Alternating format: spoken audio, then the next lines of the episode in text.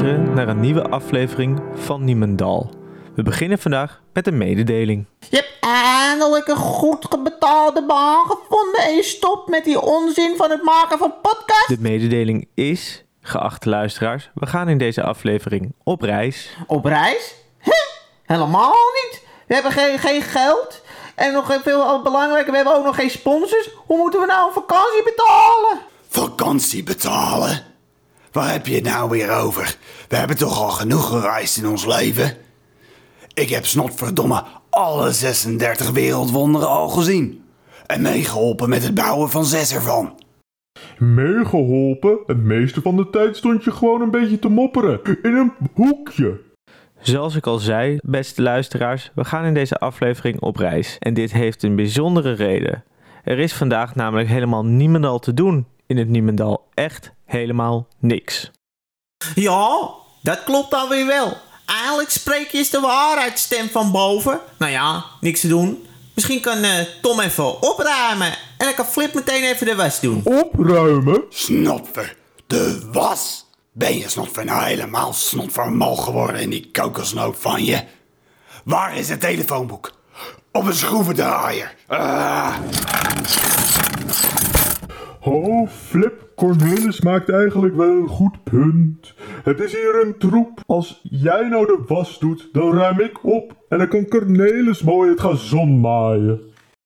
Het gezond van Palais Bolt du Petit Bosquet is ongeveer 32 vierkante meter. Een redelijk gazon voor een mens. En hoewel het ook een beschaafde afmeting is voor een kabouter, hebben ze in het Niemendal geen grasmaaiers en gebruiken ze daarvoor in de plaats een nagelschaartje. En dan duurt het gezond maaien dus vier hele dagen. Als je het met z'n drietjes doet. Nee, Cornelis. Jij kan wel even alleen maaien. Flip is namelijk druk bezig met de was. En ook ik ga even opruimen. Dus ik ben druk. Inderdaad, Tom heeft snotver gelijk. Sorry Neil, we zien je volgende week wel weer. Eh, ik denk dat hier toch snotver weinig spannends gaat gebeuren. Nu ik de aandacht van de luisteraar weer heb, wil ik graag dit moment nemen om het te hebben over de reis die we in deze aflevering gaan maken. Want hoewel het alleraardigst is om naar de wassende, opruimende en grasmaaiende kabouters te luisteren, gaat er in het Niemendal inderdaad niks spannends gebeuren deze week. Daarom stel ik voor om eens te gaan luisteren naar een eerder non-fontuur van onze voorname kaboutervrienden. Ik neem jullie luisteraars graag mee naar het Oost-Vlaamse Aalst van 1420. Oh, oh, deze, deze ken. Dit gaat over bakken Bartje. Neil, nou niet weer in jezelf gaan praten. Doe nou niet alsof je snotver bent geworden en pak gewoon de nagelschaar. Ja, Cornelis, ga maar gauw maaien. Anders ben je volgende week nog niet klaar. Bakker Bartje van Aalst was een begrip in de vroege 15e eeuw. Haar vlaaien met een custardachtige roomvulling werden geprezen in heel Vlaanderen. En zelfs de Engelse koning Henry V had ervan gehoord en had in 1413 zeven van zijn beste en meest betrouwbare ridders naar Aalst gestuurd om een kar vol vlaaien te halen voor het feestmaal na de kroningsplechtigheid. Deze waren echter helaas wel bedorven aangekomen in Engeland. Na alle stampij over Bartje haar taarten gehoord te hebben van zijn Britse en Vlaamse kaboutervrienden, moest Tom wel op onderzoek uitgaan om het recept te leren van de befaamde bakker Bartje haarzelf. Flip en Cornelis hadden dezelfde verhalen ook gehoord en wouden de vlaaien graag proeven. En het liefst proeven voordat Tom het recept kon aanpassen. Luister goed, daar horen we onze kaboutervrienden al in Aalst. Als ik het goed heb onthouden, moet de bakkerij hier ergens in de buurt zijn van het grote vleeshuis. Als je maar niet in je hoofd haalt of vlees met lekkere taarten gaan combineren. Wat? Waarom niet? De Britten doen dat toch anders ook? Wie houdt er dan dus niet van een lekker worstenbroodje, toch Flip? Inderdaad, een lekker worstenbroodje is snotver niet te versmaden. Maar die baksels die jij maakt zijn amper broodjes te noemen. Laat staan lekker. Maar ik heb trek. Hoe ver nog naar de bakker? Ik geloof dat ik de bakkerij al kan zien. Maar pas op hè, laten we voorzichtig slapen. We mogen niet gezien worden natuurlijk. Dat klopt. Als Tom het eens kon laten om aan mensen hun snot voor eten te zitten, dan hadden we nu niet via schaduwen en spleten hoeven kruipen als een stel snot voor inbrekers. Ik heb er nou al meermaals mijn diepste excuses voor gemaakt.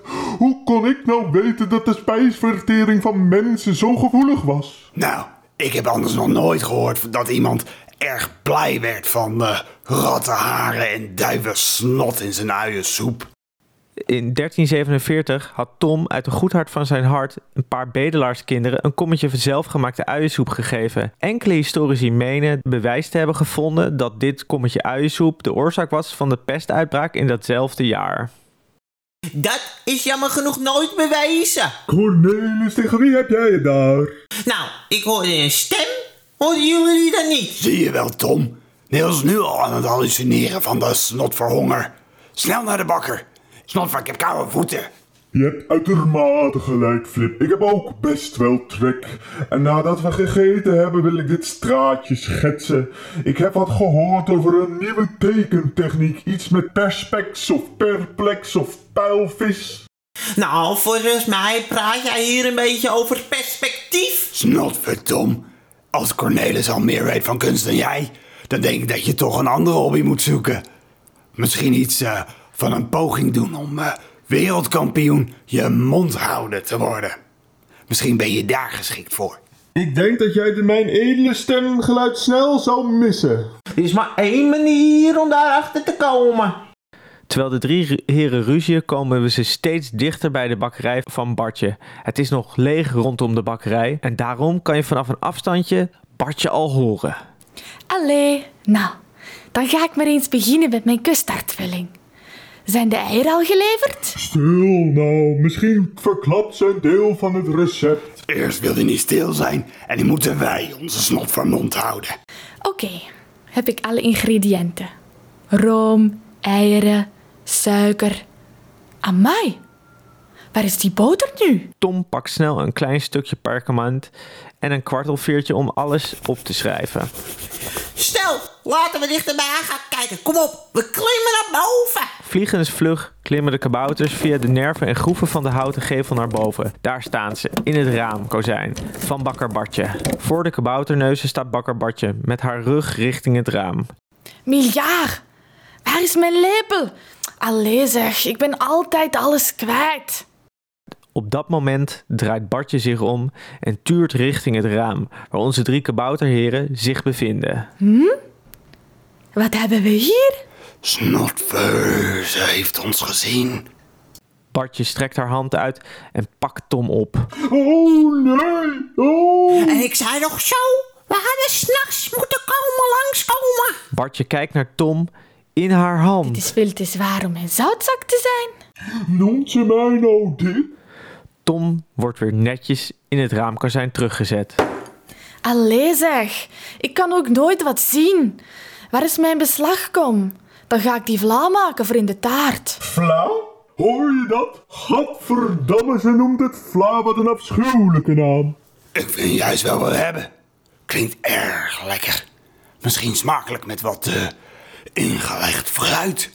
Hoe noemen ze dat ook alweer? Eh, uh, jam of uh, confituur. Ja, je hebt de aardbeienjam en uh, uh, bramenconfituur en uh, sinaasappel... Uh... Marmalade. Sinaasappelsjam heet marmalade. Maar confituur en taartvulling, dat klinkt buitengewoon afschuwelijk. Hoe kom je erbij? Echt een snotverslecht idee. Wel, snotver nog aan toe. Zei jij nu snotver?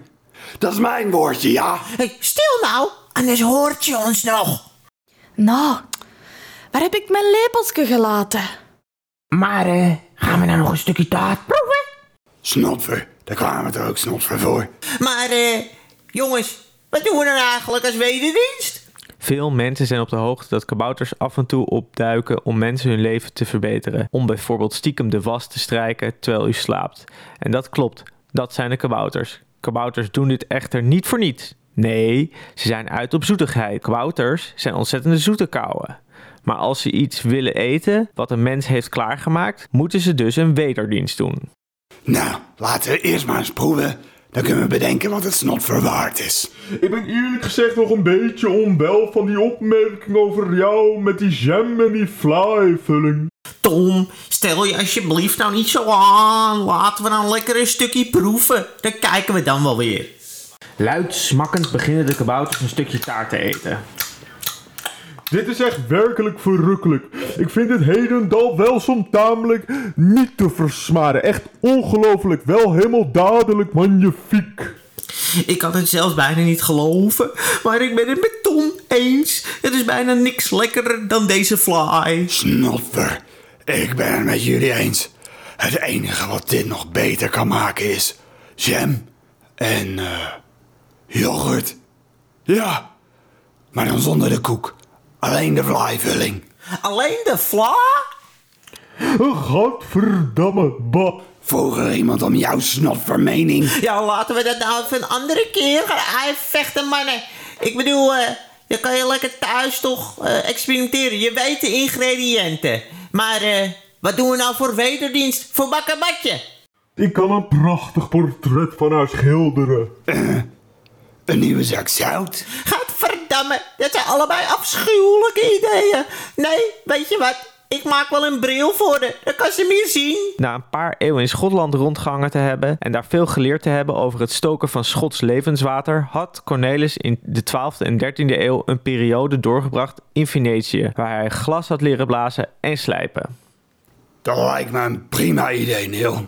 Doe jij dat? En dan ga ik op zoek naar een dal om in onder te duiken. Tot dat gedoe met die eh, uiensoep is overgewaaid. Kan ik meteen werken aan mijn nieuwe recept voor mijn eh vla yoghurt eh, jam toetje. Ah, dat klinkt echt snotverslecht. Ik denk dat ik het een eh vlajo jam vla vlie vla flips vla vla flip. Ja, ik noem het een vla flip. Ga jij maar weer viezigheid maken, bah. En wat moet ik dan in de tussentijd doen? Helemaal niemendal niks. U hoort het, beste luisteraars. De komende jaren beleven de kabouters van Niemendal weer bar weinig. Hopelijk kunnen we volgende week weer ergens naar luisteren. Tot dan. Bedankt voor het luisteren naar Niemendal. Niemendal wordt geschreven door Bunny Chef. U hoorde stemmen van Anne Rosenberg, Harm Rieske en Bunny Chef. De muziek die u hoorde is gemaakt door Sarah en Mayra Emmenriedel. U kunt zich gratis abonneren voor Niemendal op Spotify, Apple Podcasts, Stitcher en nog veel meer podcastplatformen. Graag vragen wij u een recensie te schrijven op Apple Podcasts of op onze site. Ook kunt u de podcast liken en volgen op Instagram en YouTube. Het delen van de podcast met vrienden en familie wordt ontzettend op prijs gesteld. Dit wordt niet alleen op prijs gesteld, het is verplicht. Als je het niet minimaal met zeven van je vrienden deelt, dan kom ik naar je huis midden in de nacht en dan kom ik je afranselen met een beschimmeld telefoonboek. Wilt u sponsor worden of adverteren? Ga dan naar niemendal.com. Hier vindt u meer informatie. Ja, dan ben je flink sponsor ook, hè. Je het even weten, bestel je beschimmelde badmutsers.